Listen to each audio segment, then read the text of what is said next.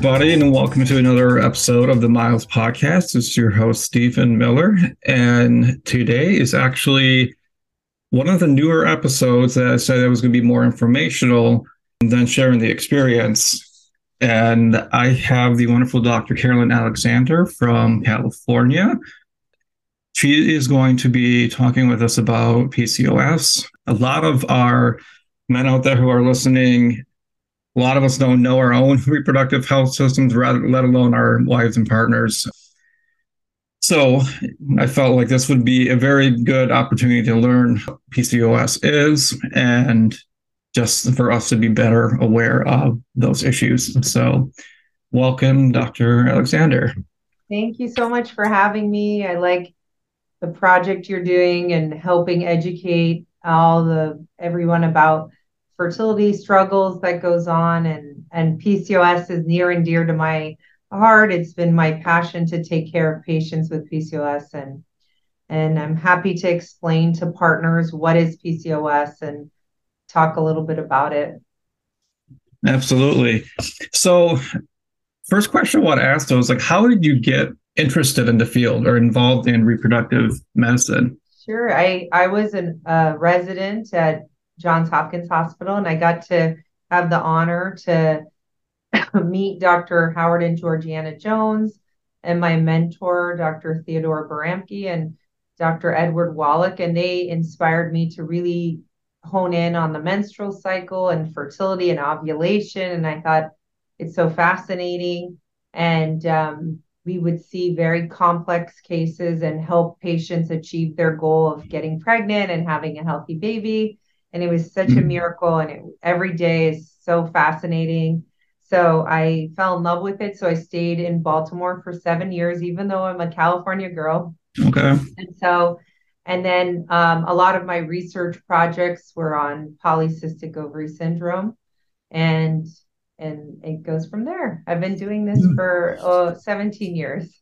Awesome. And for those that don't know, um, Howard and Georgeanna Jones are essentially the founders of IVF. So the ones that really first put it kind of on the map, and they were from England, right? Because they were the one that had Louisa. Well, no, they're from. They did it in Norfolk, Virginia. Okay, that's right. The first IVF baby was in England, Elizabeth yep. Carr. Yeah. Yep.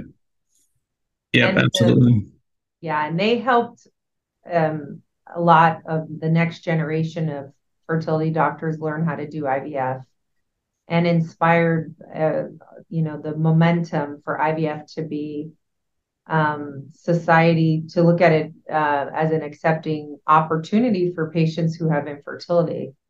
Yeah. Yeah, absolutely.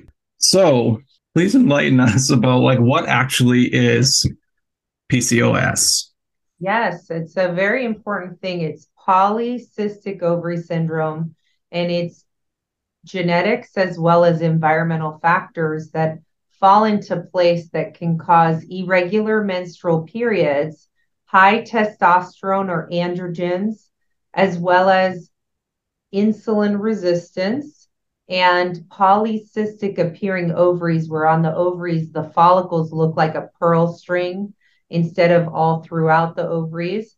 And the diagnosis is based on two out of three criteria and it's irregular periods, high androgens, and the polycystic appearing ovaries. But we have to make sure to check prolactin, thyroid, as well as adrenal the adrenal gland because non-classical adrenal hyperplasia, which is a different problem, can look like PCOS.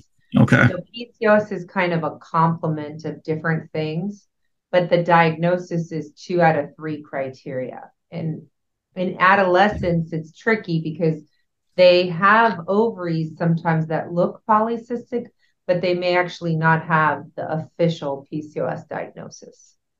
Yeah, from what I can remember about PCOS was was there more like like facial hair like and I think that that was part of it maybe.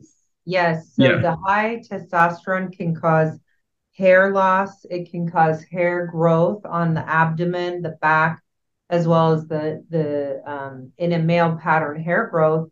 And um, lowering the testosterone can improve that in in women and that high testosterone makes it harder for us to also ovulate and so that has an impact on getting your period or your partner's period. So if she's not getting her period she's not ovulating consistently and that makes it also a risk for the uterus which should be having your period every month. And so it's important to check with the gynecologist to double check that there isn't anything else to be evaluated for that. I would imagine if there's not a regular period, then it's almost like shooting at a dartboard blind. Um, like because you know you have those optimal you know fertility days, and if you really don't know when that truly is happening, I can then it would probably make it more difficult to conceive.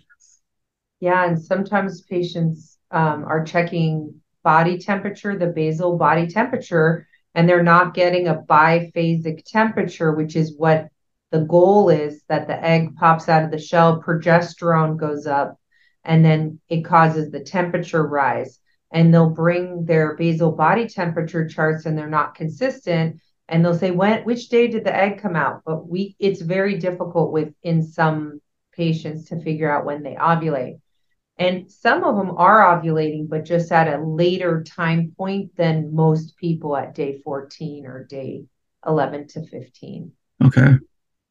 So what what made you want to specialize in this?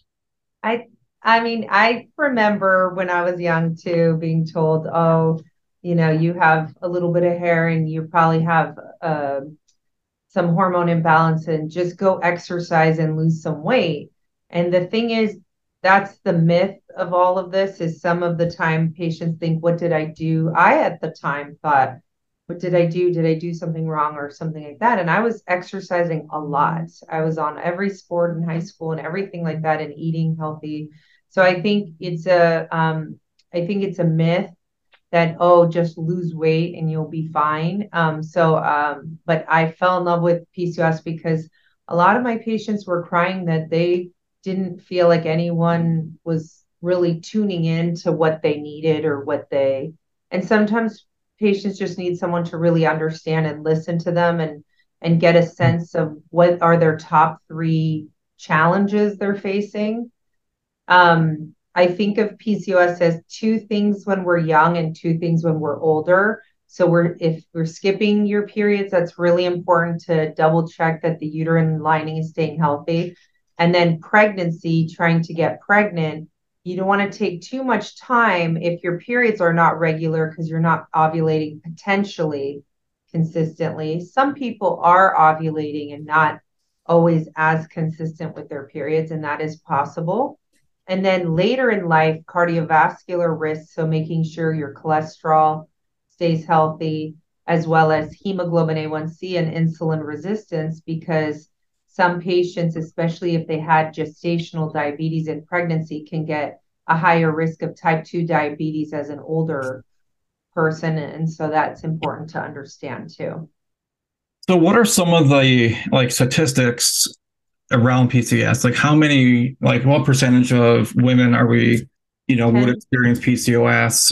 Some, yeah. some ethnic backgrounds have a higher propensity for PCOS. And what's interesting is if your mom or dad has type 2 diabetes, there's an increased genetic predisposition for possibly insulin resistance, which is associated with PCOS. Hmm. But 10 to 20% of women can have PCOS. That's a fairly good number of women that would have that. Mm-hmm. So, how does like PCOS in itself, how does that impact fertility? Yeah, so in general, the ovary has granulosa cells and theca cells, and the theca cells make high testosterone, and that creates a microenvironment around the follicles that potentially is a little different. So it's a little bit harder to ovulate. As well as genetically, the pituitary produces LH at a different frequency than average. So to actually have the egg pop out of the shell to ovulate, you need a robust LH surge, and that doesn't happen necessarily when you have chronic LH elevation. And so those are kind of two uh, ways that can affect fertility. And some people who are skipping their periods, the inside lining of the uterus can get thick and not be as super friendly to the embryo to implant. And so it's important to talk about that, as well as if they have insulin resistance, that can put us at risk for gestational diabetes in pregnancy. And so there's, and vitamin D level is very important in PCOS patients because we do see an unusually lower level of vitamin D, and that has anti inflammatory properties. So it's important to take vitamin D and to talk to your doctor about your vitamin D level too. Do you think that with the vitamin D, if it makes, I mean, a world of a difference, especially like, I'm thinking more from like the northern states, like so for me in Wisconsin, and a lot of times during the winter, we don't get as much sunlight. So a lot of times people in northern states, like or even Canada, like have low vitamin D, especially in like the winter season. So would it be even as more pronounced with somebody with PCOS? Yeah, paper was just published showing men and women with low vitamin D, it affects our egg quality and sperm quality. Okay. In addition, for women, it's important with PCOS to check prolactin because we notice that the prolactin level can be high and that can also hinder ovulation. And so fixing that can improve spontaneous pregnancy so you can get pregnant naturally too. Okay. So I'm thinking if the one with PCOS, like if they have eggs and like they mature, and but they don't release, do they essentially just get absorbed into the body, and then they just are losing, I would say, opportunities? I guess like are losing eggs. Sometimes, yeah, but as each month goes by, nature does that naturally. Because some patients say, "Did I lose my chances. Um, I believe every month has the chance for a good egg. So especially yeah. when we're when we're younger, when we get into our 40s, it's a little bit more challenging to get a genetically good egg, but there's still always hope on that. Have you ever had a case where somebody had PCOS and like endometriosis or like diminished ovarian reserve or anything like that? Sometimes, yeah. PCOS is interesting because usually the follicle count or antral follicle count is pretty high. So that okay. is the opposite of diminished ovarian reserve. Um, but the endometriosis and very bad cramps, that can be partly genetic and it's a different pathway potentially than PCOS, but it can happen. Okay. Knowing with fertility, there's a lot of myths out there. You know, and some of it comes from unsolicited advice, you know, that if you just relax and all that, that kind of advice. What are some of the myths that are surrounding PCOS? I think the biggest one is oh just lose weight and you'll get better and and I do believe that patients who lose weight the egg quality improves and ovulation can improve but in general that isn't always going to be the magic bullet to help to fix the infertility struggle. And so it's important to try your best to get to your body mass index. That's ideal body mass index and for men too because um, obesity in men also impacts sperm quality too. Right. But i think the other important one that's really you know like you said is did I do something wrong or what, you know, when sometimes when you are at a family party, someone will say, why aren't you guys trying harder? Well, people are trying to get pregnant. It's just their the egg and sperm combination isn't occurring or ovulation's not occurring at the exact time that you would predict or the embryo gets to the uterus and the uterus doesn't allow the embryo to stick from mother nature and there are a few tricks to improve that situation and then the the other ones that are really of important is sometimes it says you can't get pregnant if you have PCOS. I don't like that one because I've seen young women crying in the office and kind of hysterical and they're not ready to have a family yet, but they're told, "Oh, it's going to be so hard to get pregnant." It's it it can be challenging, but in general, if we can get you to ovulate and you time intercourse, we can get uh-huh. you to get pregnant. So it's important to still keep, you know, a glimmer of hope with everything and understand your own personal situation and your hormones too. Yeah. So if a woman's going through IVF, has PCOS, and they're successful, like are there any like risks regarding like pregnancy afterwards, like or just pregnancy? Yeah. Well, sometimes the progesterone from the corpus luteum, which is the shell of the egg, isn't as strong for some odd reason. And so it's important to be your own advocate and say, what is my progesterone level in early pregnancy? Because that's one trick up our sleeve that can help with women with PCOS if they keep their progesterone level a little higher that can protect from miscarriage. Mm-hmm. Also, elevated hemoglobin A1C or glucose levels can cause early embryo developmental problems and spina bifida. So it's really important to take folic acid before you're pregnant or your prenatal vitamins. And interestingly, it's before you're pregnant, not once you're pregnant. So you really want to try to start it before you're pregnant. Same with the vitamin D, optimizing the vitamin D. But the big one is gestational diabetes, because gestational diabetes goes up in any patient, thin or not thin, with uh, PCOS. Okay. And I think the interesting thing too, and maybe you'll touch upon this, but I think we often think of PCOS as women that are overweight, but it's also the opposite of that, like like women that are very like thin and underweight. Correct? Yes, yeah, it can happen in thin or, or lean women and as well as obese patients. Mm-hmm. And that's the genetic component that really plays a role in that environment. And even with our thin patients that get pregnant, we are very careful to have them talk to the nutritionist and be more cautious with their nutrition during embryo development and, and early pregnancy, as well as throughout the pregnancy too. Yeah. Okay. So how does how does PCOS get diagnosed? Like what are some of like the tests that you yeah. would kind of go through if you were suspecting somebody had having PCOS? So we would evaluate an ultrasound, a transvaginal ultrasound to look at the morphology of the ovary as well as the volume and check on the uterus. We would check on the third day of the period as long as the patient's getting her period. FSH, estradiol, LH, thyroid level or TSH and a prolactin. And then it's really important to check an androgen panel during the week of the period. If you check testosterone after ovulation, everybody's goes up.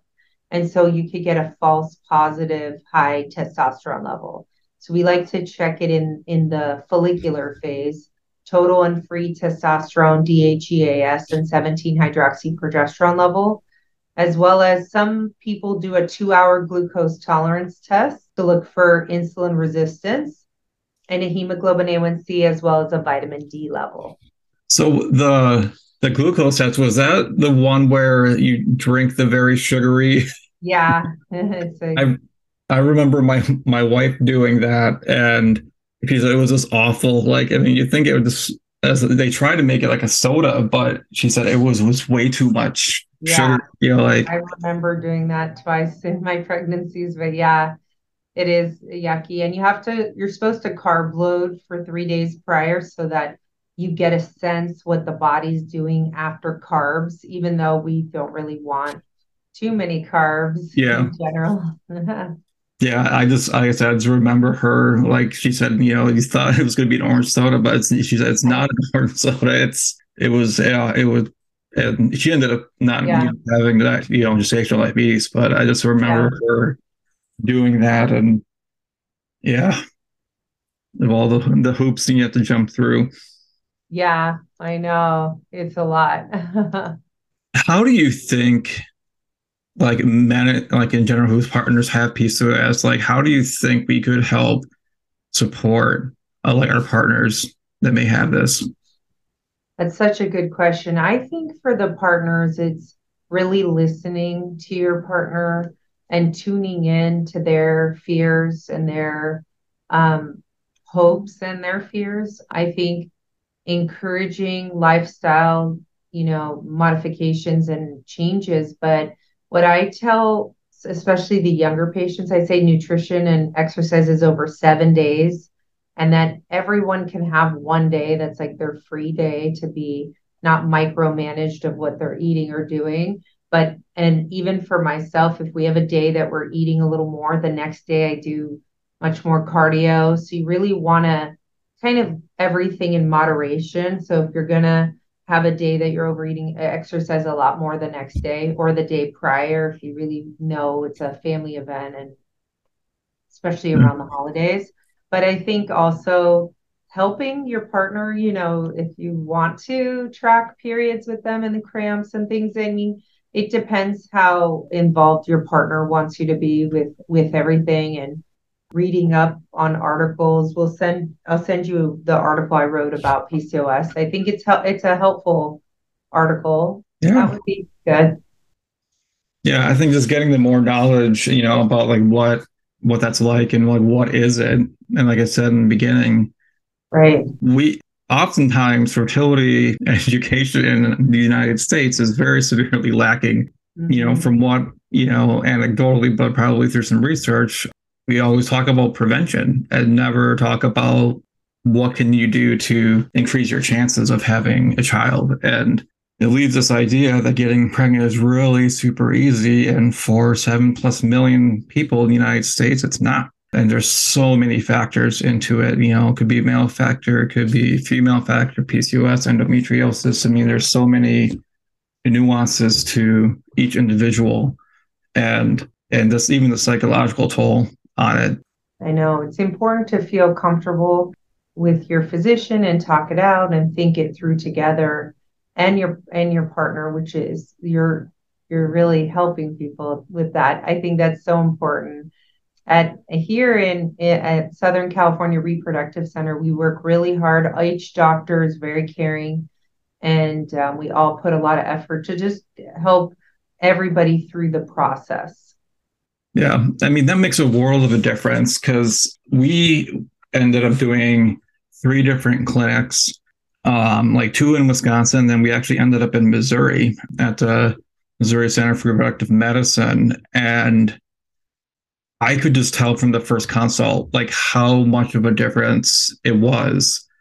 Because at one point, one doctor said that they gave us a 15% chance of getting pregnant. And we're just like, well, that's not we're going to find somewhere else. And we ended up going to Missouri. And now we have four year old twin boys, you know, from that. So, but it was the positive regard from the doctor, you know, like that, even through all the ups and downs of that cycle, like it was so helpful to have that that positive and to give that hope because when you're in the midst as a patient hope is one the one thing that you're your fear of is like your fear that you're going to be hoping too much and then get devastated. Yeah, it makes a world of a difference for sure. I, yeah, definitely. Even for myself, I had my family later, but thank you so much for this opportunity. I, I'm very proud yeah. of your effort and anybody who wants to reach out, I'll put our link in and I'm just so happy to have this opportunity. You made me think through the myths. I thought that was really